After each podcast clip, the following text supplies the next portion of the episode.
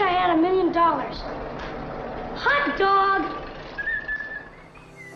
I'm Joel Volk, and welcome to Small Bizcast, where twice a month I explore the lives of small business owners to dig a bit deeper and expose strengths, weaknesses, ideas, and challenges, with blemishes and all. Kathy Yamaguchi works at the intersection of passion and problem solving. She has a keen eye for business, and it's inspired by her rich family history. As you listen to this interview, as a small business person, you will find comfort in knowing that you are not alone. Hopefully, you'll learn something while finding inspiration and ideas from the people I introduce you to, like Kathy. Hopefully, you'll laugh a little too. Hot dog, it's a wonderful life. What brings a nice girl from Southern California to, to Chesterfield, Missouri to, to be a horse? What's your story? How did, how did you get there? So I got into horses when I was going to CSUN and I was trying to get my uh, major, um, I was majoring in art um, and I actually got my bachelor's degree through there. But I was also at the time working at an elementary school, and I was going through to class to class teaching art and everything. And I've always, always loved horses. I really wanted to take horseback riding lessons and really wanting to learn about horses. But at the time, you know, my parents, immigrant parents coming from Japan after the war, really stressed education. You know, and they thought that was like the most ridiculous idea that I would want to take horseback riding lesson.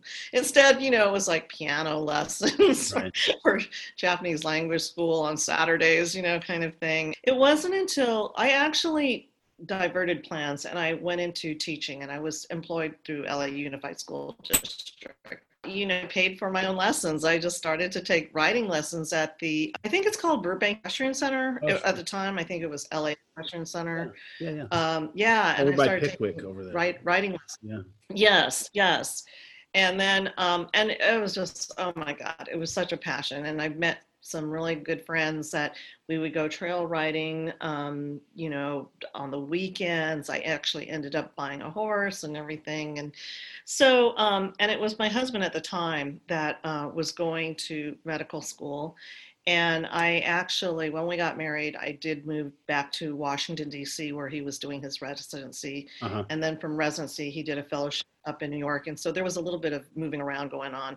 Um, so, and then I had kids and I stopped writing for, gosh, there was a, there was a period of time where I just stopped. But it wasn't until uh, his job here in St. Louis that I started to get back into riding and getting back into horses. And it was a classmate of my son's who um, his family owned this farm. And i actually ended up buying the farm later in you know years down the road buying the farm because i loved it so much. It was i bought another horse. It was where i was boarding my horse. I was taking lessons. And um, and I just loved this farm so much and I loved everything about it. There's a indoor regulation size dressage arena. So mm-hmm. even though it may be, you know, you know, whatever snow outside or a snowy day that you can still ride indoors. It's pretty oh, wow. cool. Oh, that's pretty interesting. yeah. So, and, so... and, also there's an outdoor arena as well, but it's all enclosed. So it's pretty, it, it's pretty nice that people don't have to you know, tromp through the snow to get through to the riding ring, yeah. you know, that they can stay within the building and just ride. so I understand why you went to the area, but being a turning into entrepreneur from having a, a, teaching credential and teaching, that's a big jump and that's a big business. There's so many moving parts to the equestrian center. Were your parents entrepreneurs? Were they business people?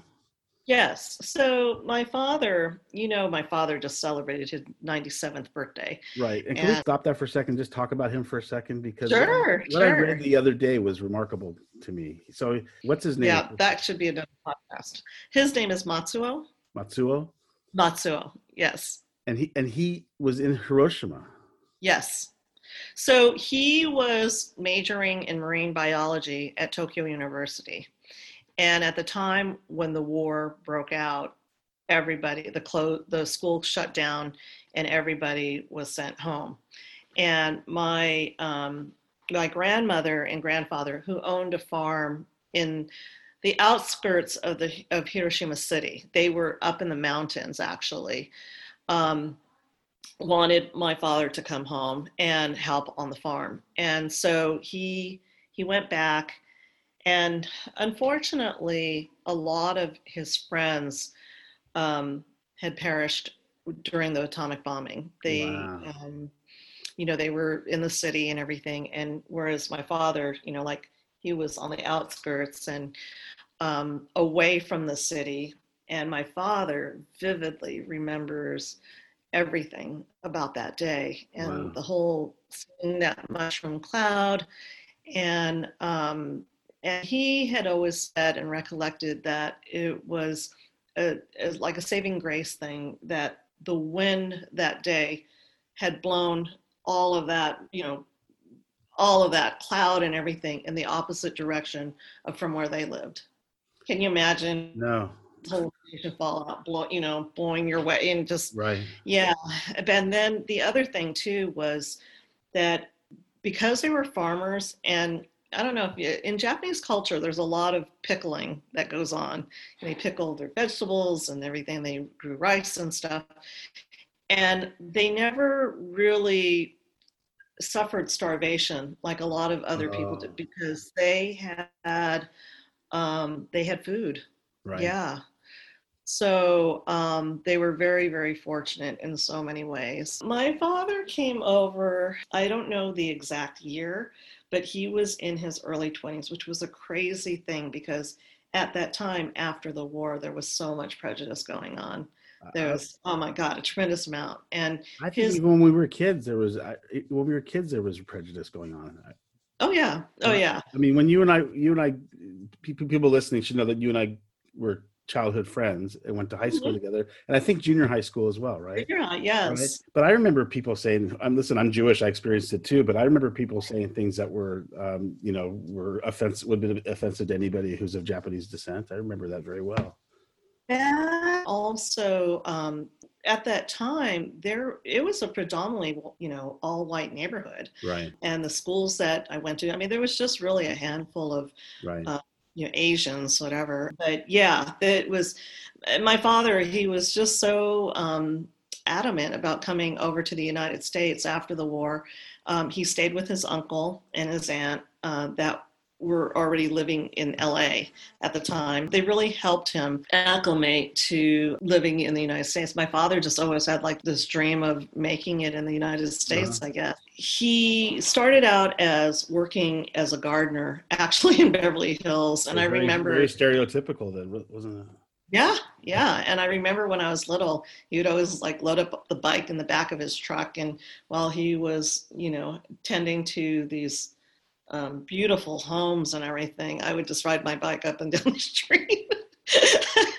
and so, um, and then my father and my mother, they couldn't decide whether or not they wanted to go into the restaurant business or the nursery business. And my mother had siblings that were in the nursery business and so they decided to start a nursery on their own and they we i grew up in santa monica Oh, and um, and i was about five years old at the time when they decided to buy a place in the valley you know and start their nursery business Where and- was it?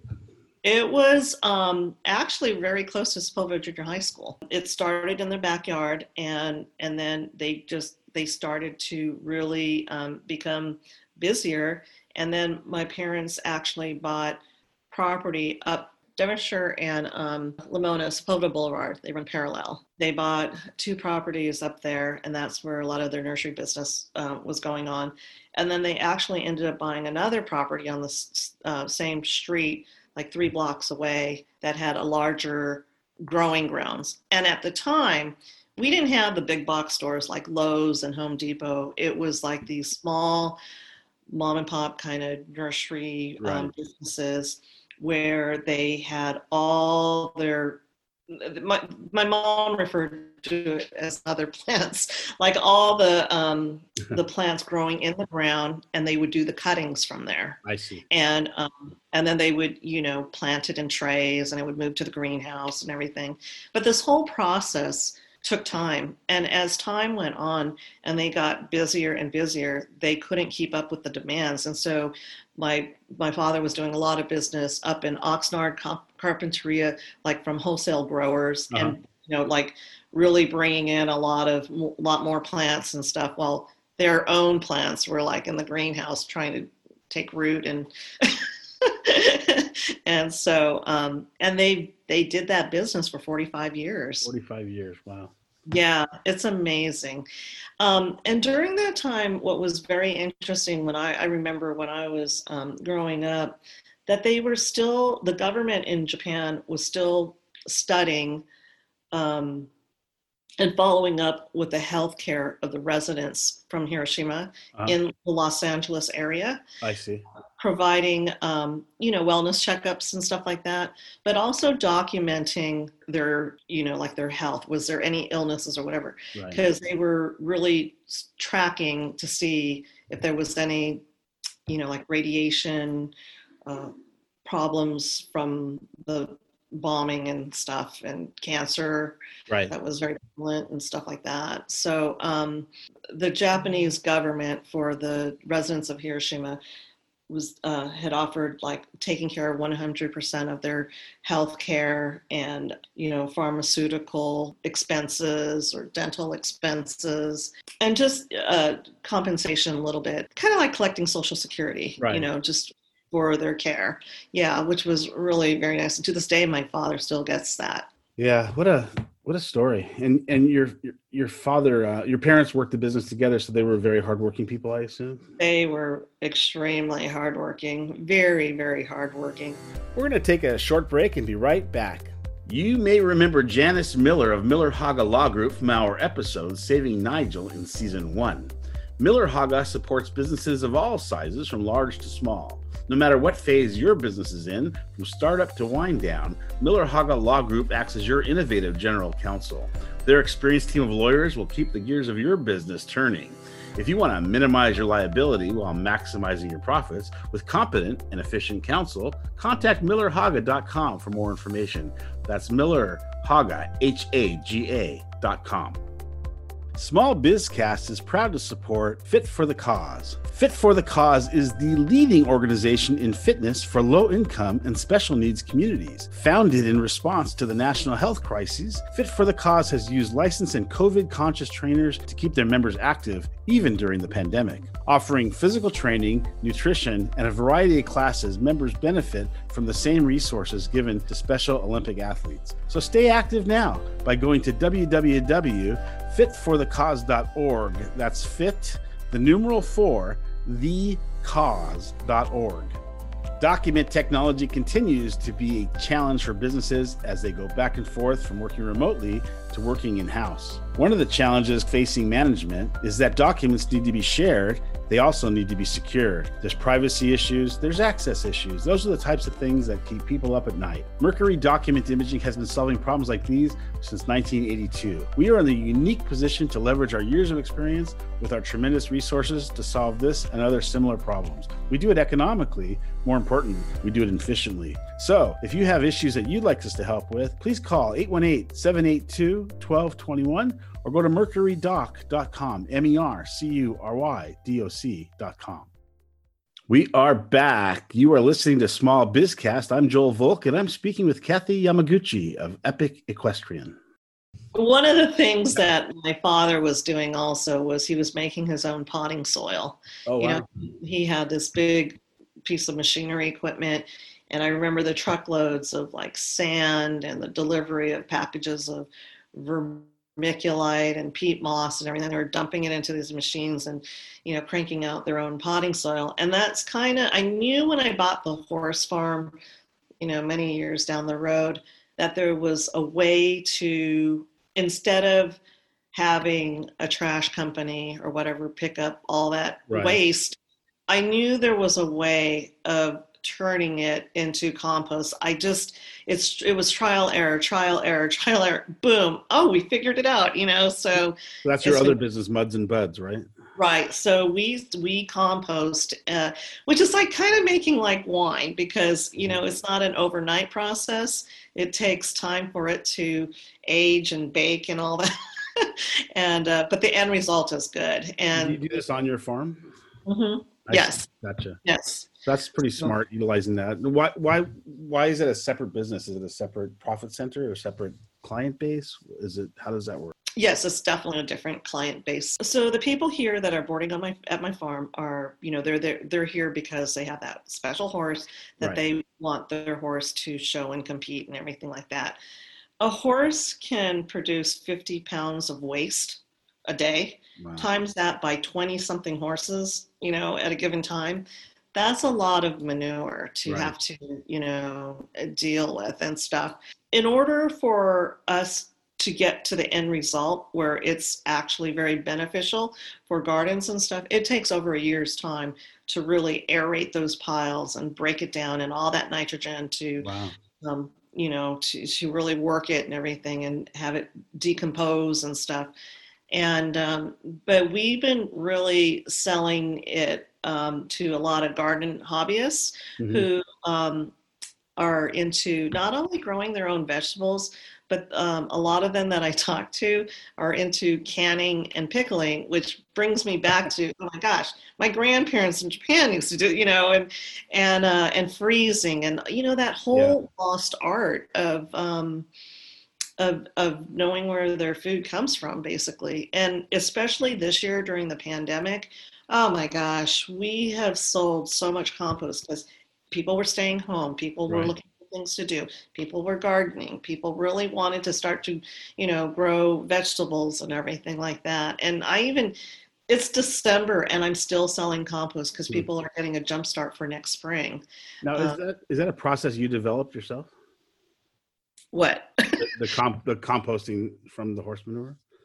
Um, I think that you know people have done it, but I know that I am the only commercial farm, horse farm, Mhm. that is doing it and selling it to the public. So I'm just curious, as a as a business model, is that something that you can replicate to other horse farms throughout the country? And I could, and I've gotten some phone calls from various farms located elsewhere. Yes, um, you know, picking my brain. How did how did how do you do this? right, how did you get you know how did you want to know like my whole trade secrets of Right. how i how i've done this you know and stuff um but it it does you know it goes back to the whole old school method it does take elbow grease right, you know no uh, i you know I'm, I'm sure there's a lot of big huge equipment that you can use to really aerate your piles and stuff like that but you, those machinery and equipment are well over a hundred grand right. you know and so for us little you know we're just little a little farm here um, we just go in with our tractor and we just we do it the old fashioned way and just you know getting the bucket and turning it over and we do that um, on a rotation basis and um, having it break down the end result though is like a very dark black humus compost that's just amazing for any Mhm. we have clay soil here. I know out there you have sand, um, but clay soil, nothing grows in it. I mean, Right. it's like it's so hard to get anything to grow in it. Sure. To really amend that soil and get it in and dig it and really work it is just the best thing. Mhm. So, and it's nice, you know, I have repeat customers that will always come back each year, and I always ask them how their gardens have done, and they're like, they're so happy. now, I have no control over the weather. Like when it's really rainy, you know, we have a rainy season or whatever, you know, Right. that can't help, but I can help them improve their soil. So you must. Um, what a great homage to your dad, actually. Yeah, I think that you know what, if if we had access to compost and he was sitting there making all his potting soil and throwing in compost in there, I think really what you have is miracle grow. Yeah, right. I don't know if I could say that, but yeah. It's really impressive. I, it's it's really impressive. I really your eye for for business, actually. I'm really huge on recycling and I hate to see waste when I don't know, and to just really avoid animal waste, uh, horse manure, um, ending up in landfills. I knew that there had to be a way to to work an advantage, you know, for the environment and stuff. The Missouri Botanical Garden, and I remember when I had this idea of trying to get into compost, Uh-huh. composting. You know, I talked to um, someone there a lot about composting and what do they usually use their compost for and stuff. And at the time, they had said that they use um, a lot of for, like for the rose bushes, like when they winterize and really Mm-hmm. covering the root ball and everything like that. But they they were a big proponent of using compost anyway for all their all their plantings and stuff like that. Um, once I really got into this and I really researched everything and I really you know figured out stuff, um, I did write a paper with the U.S. Green um, Council building here in St. Louis and um, they had these categories and awards for companies that um, that uh, you know go green and whatnot and stuff. And there was that one category of um, you know like a zero waste kind of thing. Right. So I wrote up Epic Equestrian and and Mud and Buds and. right so that i won that award for that year and stuff and it was just um it was it was nice to see that you know all those hours of researching something and really you know again that trial and error trial and error and trying to figure this out. I knew that it was like almost at times banging my head against the wall like i know there's a way we could do this and stuff. And um and then finally figuring out the system and stuff. Mm-hmm. it was just i don't know it was just a nice little appreciation. It's just oh, like sure. getting a you know winning a, a ribbon at a horse show. Yeah.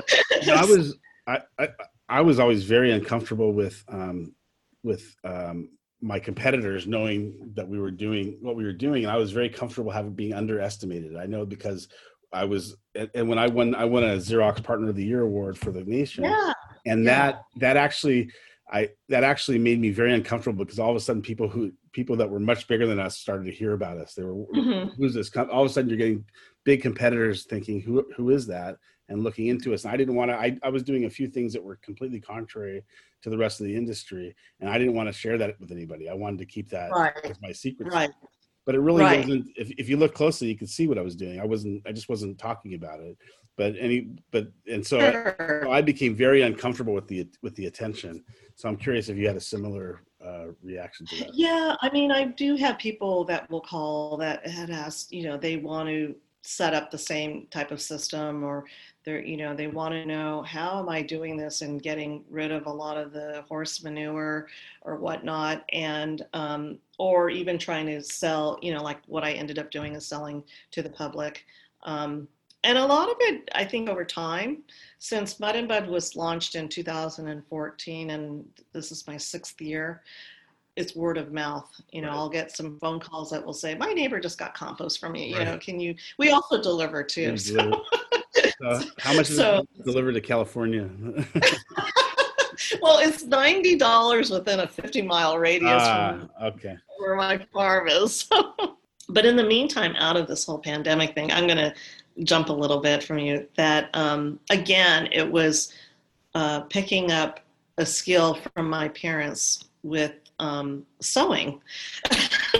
I was just goofing around and um, and I had some fabric still. You know, I was really into sewing at one point, and um, and this whole pandemic started, and then they were talking about fabric masks because there were no masks out, you know, out in stores to purchase or anything like that. And I just, I, I don't know. I had some material laying around, and I just thought, hmm, okay, let me try sewing some masks. And I was just doing it for my kids. And it was just, I was so shocked at how many people reached out to me saying, oh my gosh, are you selling? Can, can you make, you know, can you sew some masks for me? I'll pay you kind of thing. And the requests just got so great that I was just like, huh, I wonder if the well, well, here's what I saw. So, so on, on the Etsy store's Love Lou Shop, right? L-U Shop. And, yeah. and I went on and I saw you have stylish masks. You have masks that are that that, oh, might, that might match an outfit. Yes. Match it. Look, it's not just a plain mask that you can just get at you know. Right. Anywhere. They're, right. they're stylized right. and they seem like they're themed. They're, they have themes to them, and there's yes, different patterns and sizes for different. Yes. You know, all of us have different size faces, and um, so it was. It was one of the things that I that made me want to reach out to you to invite you on the podcast because I thought, boy, she is so responsive. Look at that, and then and then you read your story, and it's a little more of an homage because you said your mother was a seamstress when she came to this. Oh country. my goodness! So yes. look at look at you. You're you know really you're first generation American. right? Your parents were born out of the country. Both of your parents born out of the country. Actually, both my okay. This is where the story gets a little. They were actually born in the United States. Oh States. wow. Grandparents were in the United States, but it was very common for them to go back to Japan Gotcha. with their My father was really, really young. My mother too was very, very young when she went back, and it wasn't until after the war they came back again. I see. So- I guess I guess my I didn't realize that, but I guess my point would be the same that that you really came from you know this from a, a culture where you really have to pull yourself up by your bootstraps and Yes. and and to succeed and, and your parents gave you this great upbringing and you, you moved to the midwest and you and you took those same lessons and you just did it on your own with those gifts and i think it's just wonderful. I think it's just, I, I love it. You. i love it. And I, and so there's only three businesses. When did you when did you buy the farm? What was the year of that? I bought it in 2011. 11 so in nine years three businesses. So and then so i'm thinking there's going to be three more in the next nine years. Is that well, you know, it's funny because each of those businesses, except for the horse farm, were all things that um, that I learned from my parents. Really, I mean, the whole composting business. I kind of, uh, you know, give my dad credit uh, watching him do and make potting soil. Um, Louie Lou, which is named after my two French bulldogs. Oh, oh, Lou V. Lou, not Love. Yeah, Lou, I have Louis. Lou, Oh, right. and then I have my other dog V, which is for la Vie. Um, so I just I don't know. I combine their names, Louie Lou. by the way, by the way, for you know, if, if, if you have, do you have an Instagram page? I do have an Instagram page. Because I, I think it was either Instagram or Facebook that I saw the travels of Louis as you take him to the beach. That was Facebook. Yes. Facebook. yeah. Okay. Yes. So that's a very, very cute. Uh, they're He loves traveling. Yeah. He's disappointed he can't travel right now. right. He's a little bit bummed. But um, yes, so going back to my mother, she was a seamstress and she was working in a sewing factory when she came over um, to the United States. And one of the things, I don't know if you remember this from junior high school, uh, home economics class, Sure. you workshop and everything. And it's really unfortunate that I hear that they really don't offer that anymore Right. That's where they introduced sewing and also cooking and and um, I, I thought it was a great class and I remember all the projects and everything that we had to do and um, and that's when you know I really I you know I was introduced to sewing but also when I really got into it I was sewing at home and my mother was you know showing me things and stuff like that and actually all of my cousins um, had the same upbringing because their their mothers were all seamstresses also. So it was very common i think in japanese japanese american households that i guess kids my age they all grew up sewing. I don't know. Kathy Yamaguchi, thank you for spending this time with us and telling us your stories. I know that our listeners picked up on what drives you, and they are as inspired as I am with your passion your respect for your family history. It's really a remarkable story. I wish you nothing but success. Dina Braverman has OCD. Her business, Organizing Concepts and Designs, takes the organizing industry to another level. She's our next guest. Here's a sneak peek. but we have come up with some amazing alternatives to how to keep stuff. You don't always need to keep stuff in its original form. I have one client, for instance, whose dad passed away, and he had left all of his sweatshirts from high school. He was on a football team. He was very into football and got her into football. So he had all of his sweatshirts from high school, college, being a sports fan, and they were in many, many, many bins. So we took the, the best of the best and we made her a quilt. Oh, that's a good idea. Now, so now it's not in bins in the garage, which Right. are stacked up for no one to wear, see, or use ever again. Right. And it's actually an item that she uses and loves. And it's with her in her living room, over her couch, all the time. You know, we've got bins and bins of, of children's artwork from kindergarten and, and before and, and after. And they're in bins and bins and bins in the garage. Small Bizcast drops every other Tuesday. Follow us on our socials for business tidbits and special offers. Thanks again for our sponsors, the Miller Haga Law Group and Mercury Document Imaging. And remember to support Fit for the Cause. And of course, thanks to my producer, Chaz Volka, Mr. Thrive Media. Couldn't do it without you. Thank you so much for listening. Hot dog, it's a wonderful life.